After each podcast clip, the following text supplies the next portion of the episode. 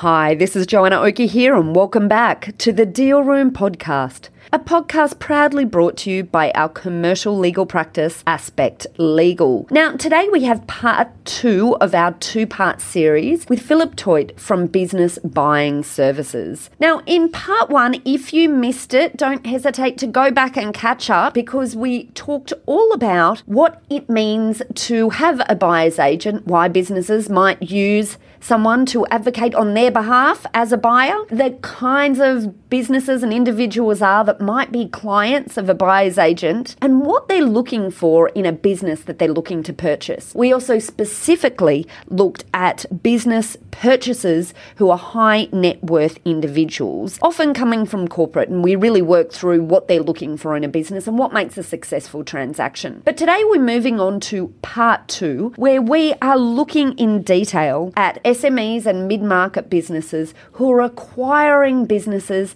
as part of their growth strategy. We also dig into corporates using acquisitions as part of an aggregation model. And we look at where some trends are and where the hotspots are in this area at the moment. So, buckle in. Here we go. Ladies and gentlemen, Good evening. Are you ready? Okay, here we go. You're listening to the Deal Room Podcast. Join us as we bring you the inside scoop on business sales and acquisitions. Get across trends in the area and hear the industry's best recount their real life tips, traps, and experiences. Now, here's your host, Joanna Oakey.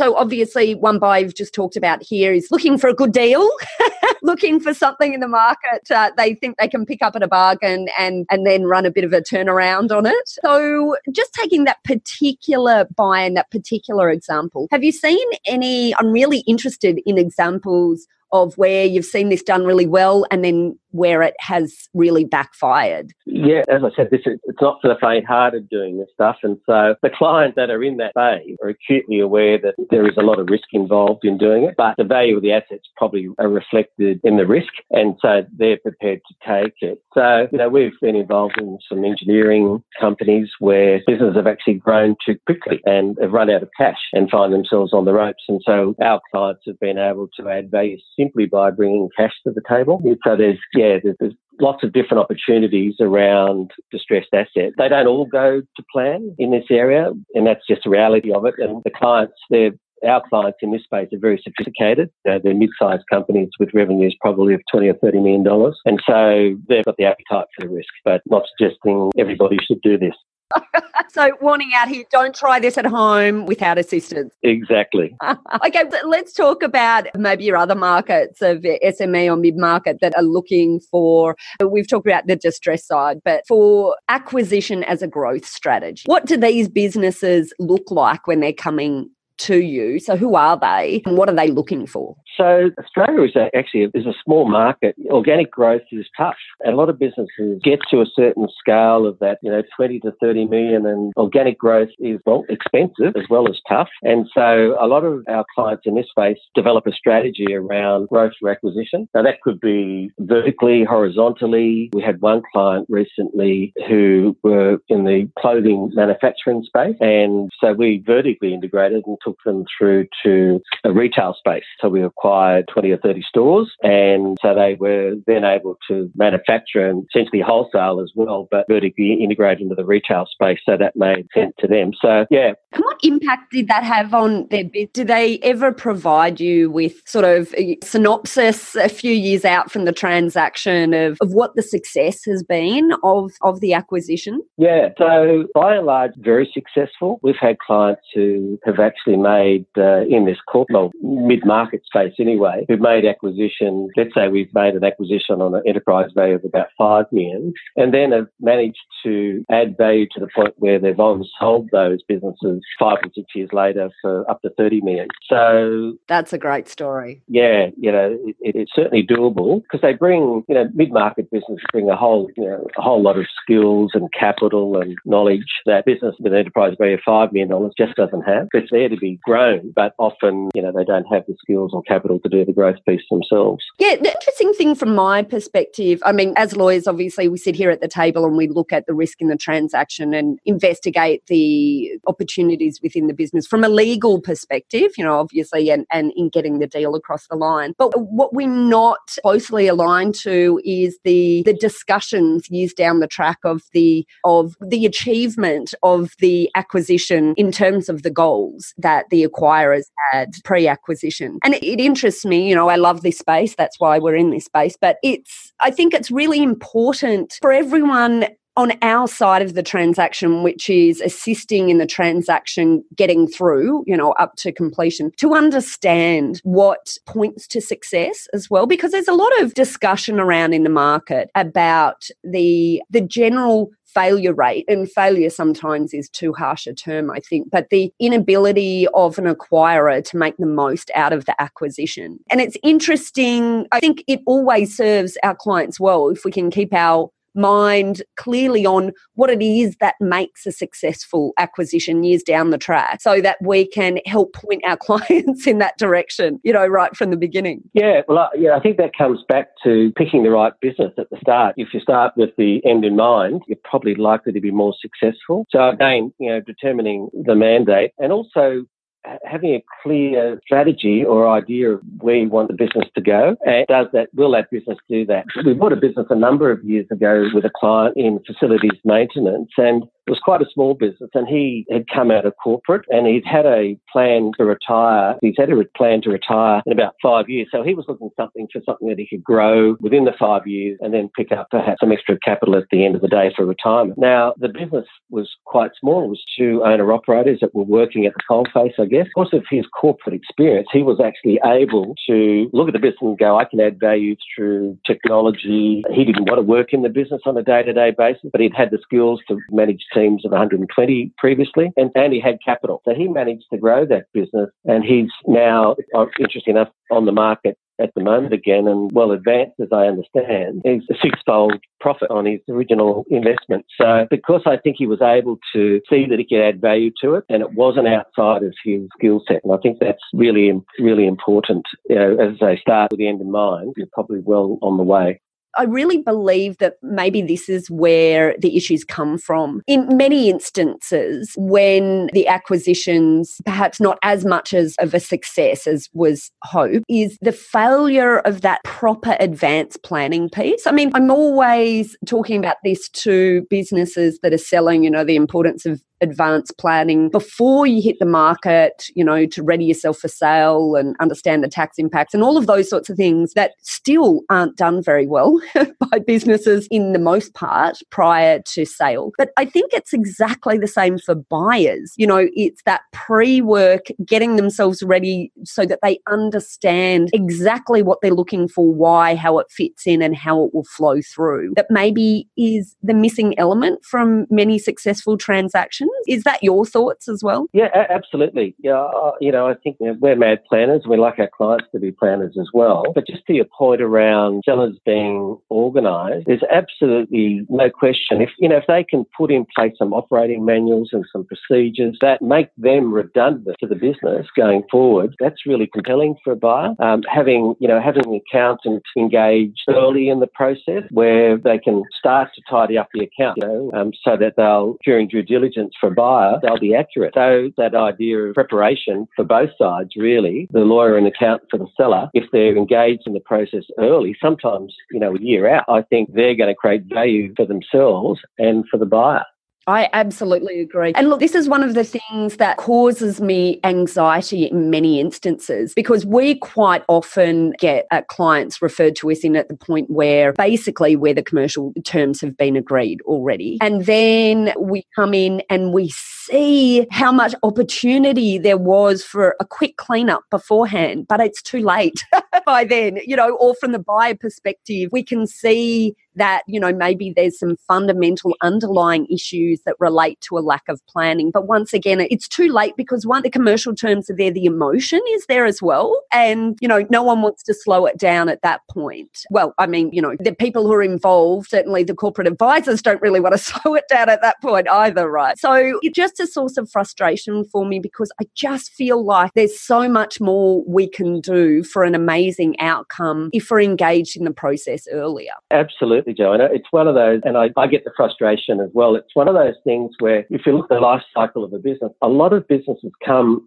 on the market when they're slightly in decline and have done themselves an injustice. Had they have gotten themselves uh, prepared earlier, they're going to maximise the value of their business. And I often, this is it the sellers only get they only get to do this once often. You know, this is their retirement plan. And also from the buyer's point of view, it's scary when you look at something that's fundamentally sound, but there is a bit of a decline in the revenue, a bit of a decline, not because the the business is not sound. The owners have just taken their foot off the gas a little bit. Had they engaged with their accountant earlier, I think probably get a different outcome. I know that, you know what, Phillip, that happens so often. And then, you know, my other big beef is going into a sale, just not understanding the right structure to sell it and then it making a massive difference tax at the end of the day, you know. Exactly. That's why I'm saying it's a team event. There's no question. No one member of the team has all the skills and knowledge, but as a team, you can certainly, you know, structure's important, planning's important, valuation's really important, all those things. Okay, great. All right. We've talked about the high net worth. We've talked about SME mid market a bit. I just want to quickly touch on the corporate because you, you mentioned in passing that this is another sort of uh, pool of clients that you work with. So what's hot at the moment in, I guess, when you're talking about corporates, you're talking about corporates in an aggregation mode. Is is that the type of client that comes to you in that size client? Okay. So what's hot at the moment? Who's looking to roll up? Because we've seen lots of industries go through these phases. So I'm interested in your thoughts of what you're seeing right at the moment and maybe future trends. Yeah. Well, I think as always, annuity style businesses or income always popular. Seen a lot of accounting practices being rolled up by aggregators, a whole lot of reasons, uh, not least to financial planners and also other accounting practices you know, looking to grow through acquisition as well. So that's always a strong marketplace for us. And from what I can see, that's still hot at the moment. That's still going. yeah, exactly. And, you know, a lot of accounting practices are now looking beyond just compliance. They're looking to buy service related businesses so they can add value to their own client base. So, you know, and the revenues tend to be sticky in that space. And I guess another area of interest is strata. Strata management, always popular for aggregators. Those service related businesses that are under contract contract can give you that annuity style income as well. Another trend I think is coming, which is facilities maintenance, that is services provided to high rise buildings. Enormous opportunity for growth in those soft services to those businesses, whether it's concierge or cleaning or security or fire protection. So aggregators are looking in that space as well now. That's a market that didn't exist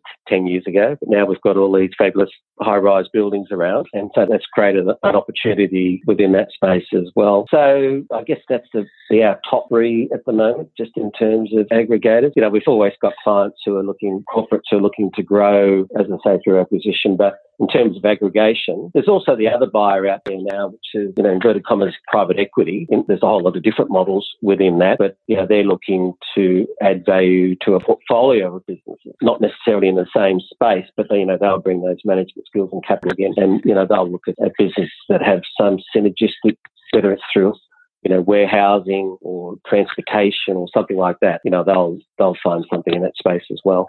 One thing that I would like to briefly touch on is the sorts of problems and road humps you see along the way in, in the buying process. And I say this because my perspective is most transactions, many transactions have road bumps, and it's just a reality. And I think the important thing for us as advisors is to be aware of in advance, obviously, but help our clients move through them quickly without getting too emotionally connected to what's going on. But from your perspective, what are the road bumps that you see most often appear?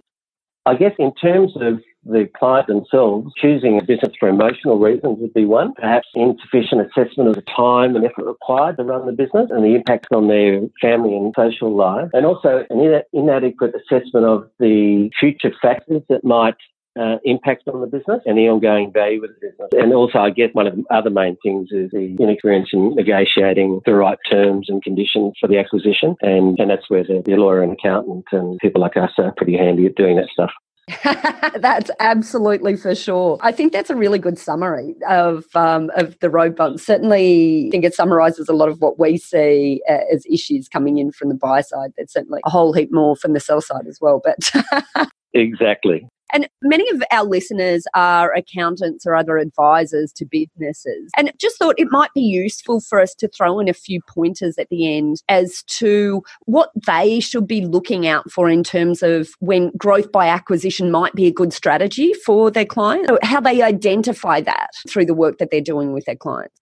Yeah, look, I think compliance based accountants, they say organic tough. And so what you'll find is these businesses that sort of sit at a certain level of revenue or profit and they can sit there for some time. So they build up a terrific balance sheet of cash, but they need growth. And so often the help of their accountant, if they can advise them to perhaps look at opportunities around growth through the acquisition of a business, I think that's a real value add for the client. And also I think within that, I think accountants, if they can continually value their clients' businesses as well. And I think that often gives you an indication or gives the, their client an indication of where they are in their life cycle. You know, if they're going to retire in, you know, five years, they need to know what the value of their enterprise is today. If it's not what it needs to be for retirement, well, then they can think about a strategy to get them to that next level. And often that's through the acquisition of the business. It's interesting, isn't it? Because it seems so obvious when you say it. And I do have this discussion many times as well. But but it is one of those things that really requires, I guess,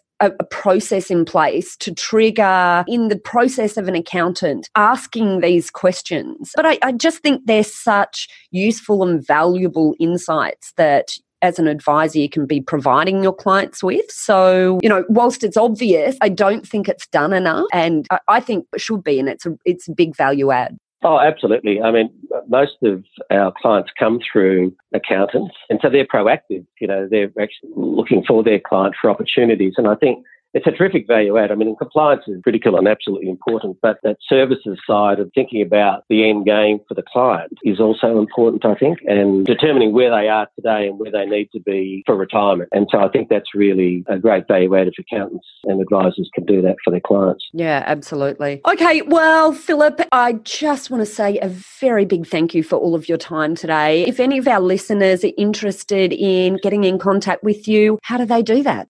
Thanks for your time too, Joanna. My absolute pleasure. I've, I've loved this, Phillip. I guess you can find us at businessbuying.com.au. Great, businessbuying.com.au. And if you are running along on the beach, lucky you while you're listening to this, but don't worry, you don't have to stop your run and write that down. We will pop this in the show notes. So head over to our show note on your podcast player or at www thedealroompodcast.com, where you'll find a link straight through to Phillip at businessbuying.com.au. Okay, fabulous. Well, thanks again, Phillip. It's been a pleasure to have you on board. Thank you.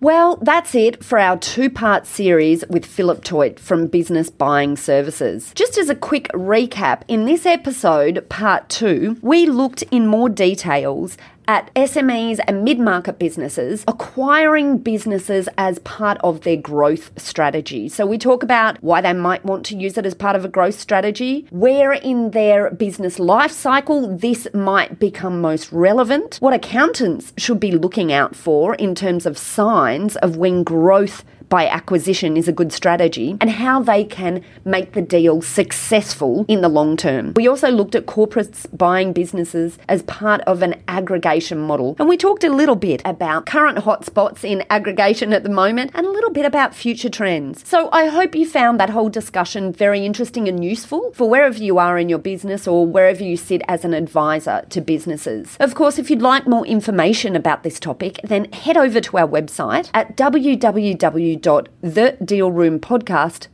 Com, where you'll be able to find details of how to contact Phillip directly. Finally, if you enjoyed what you heard today, I'd absolutely love it if you could maybe take a few seconds out and leave us a review on iTunes or your favorite podcast player. And don't forget to hit subscribe if you haven't subscribed already. Well, that's it. Thanks again for listening in. You've been listening to Joanna Oakey and the Deal Room podcast. See you next time.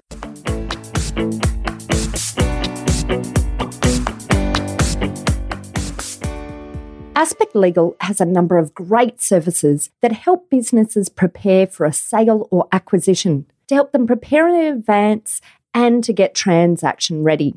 We've also got a range of services to help guide businesses through the sale and acquisitions process. We work with clients both big and small and have different types of services depending on size and complexity. We provide a free consultation to discuss your proposed sale or acquisition. So, see our show notes on how to book a time to speak with us, or head over to our website at aspectlegal.com.au. Ladies and gentlemen, That will conclude this evening's entertainment. Thanks for listening to the Deal Room Podcast. To find out more about this episode and other episodes in the series, check out the show notes or head over to our website at thedealroompodcast.com.au.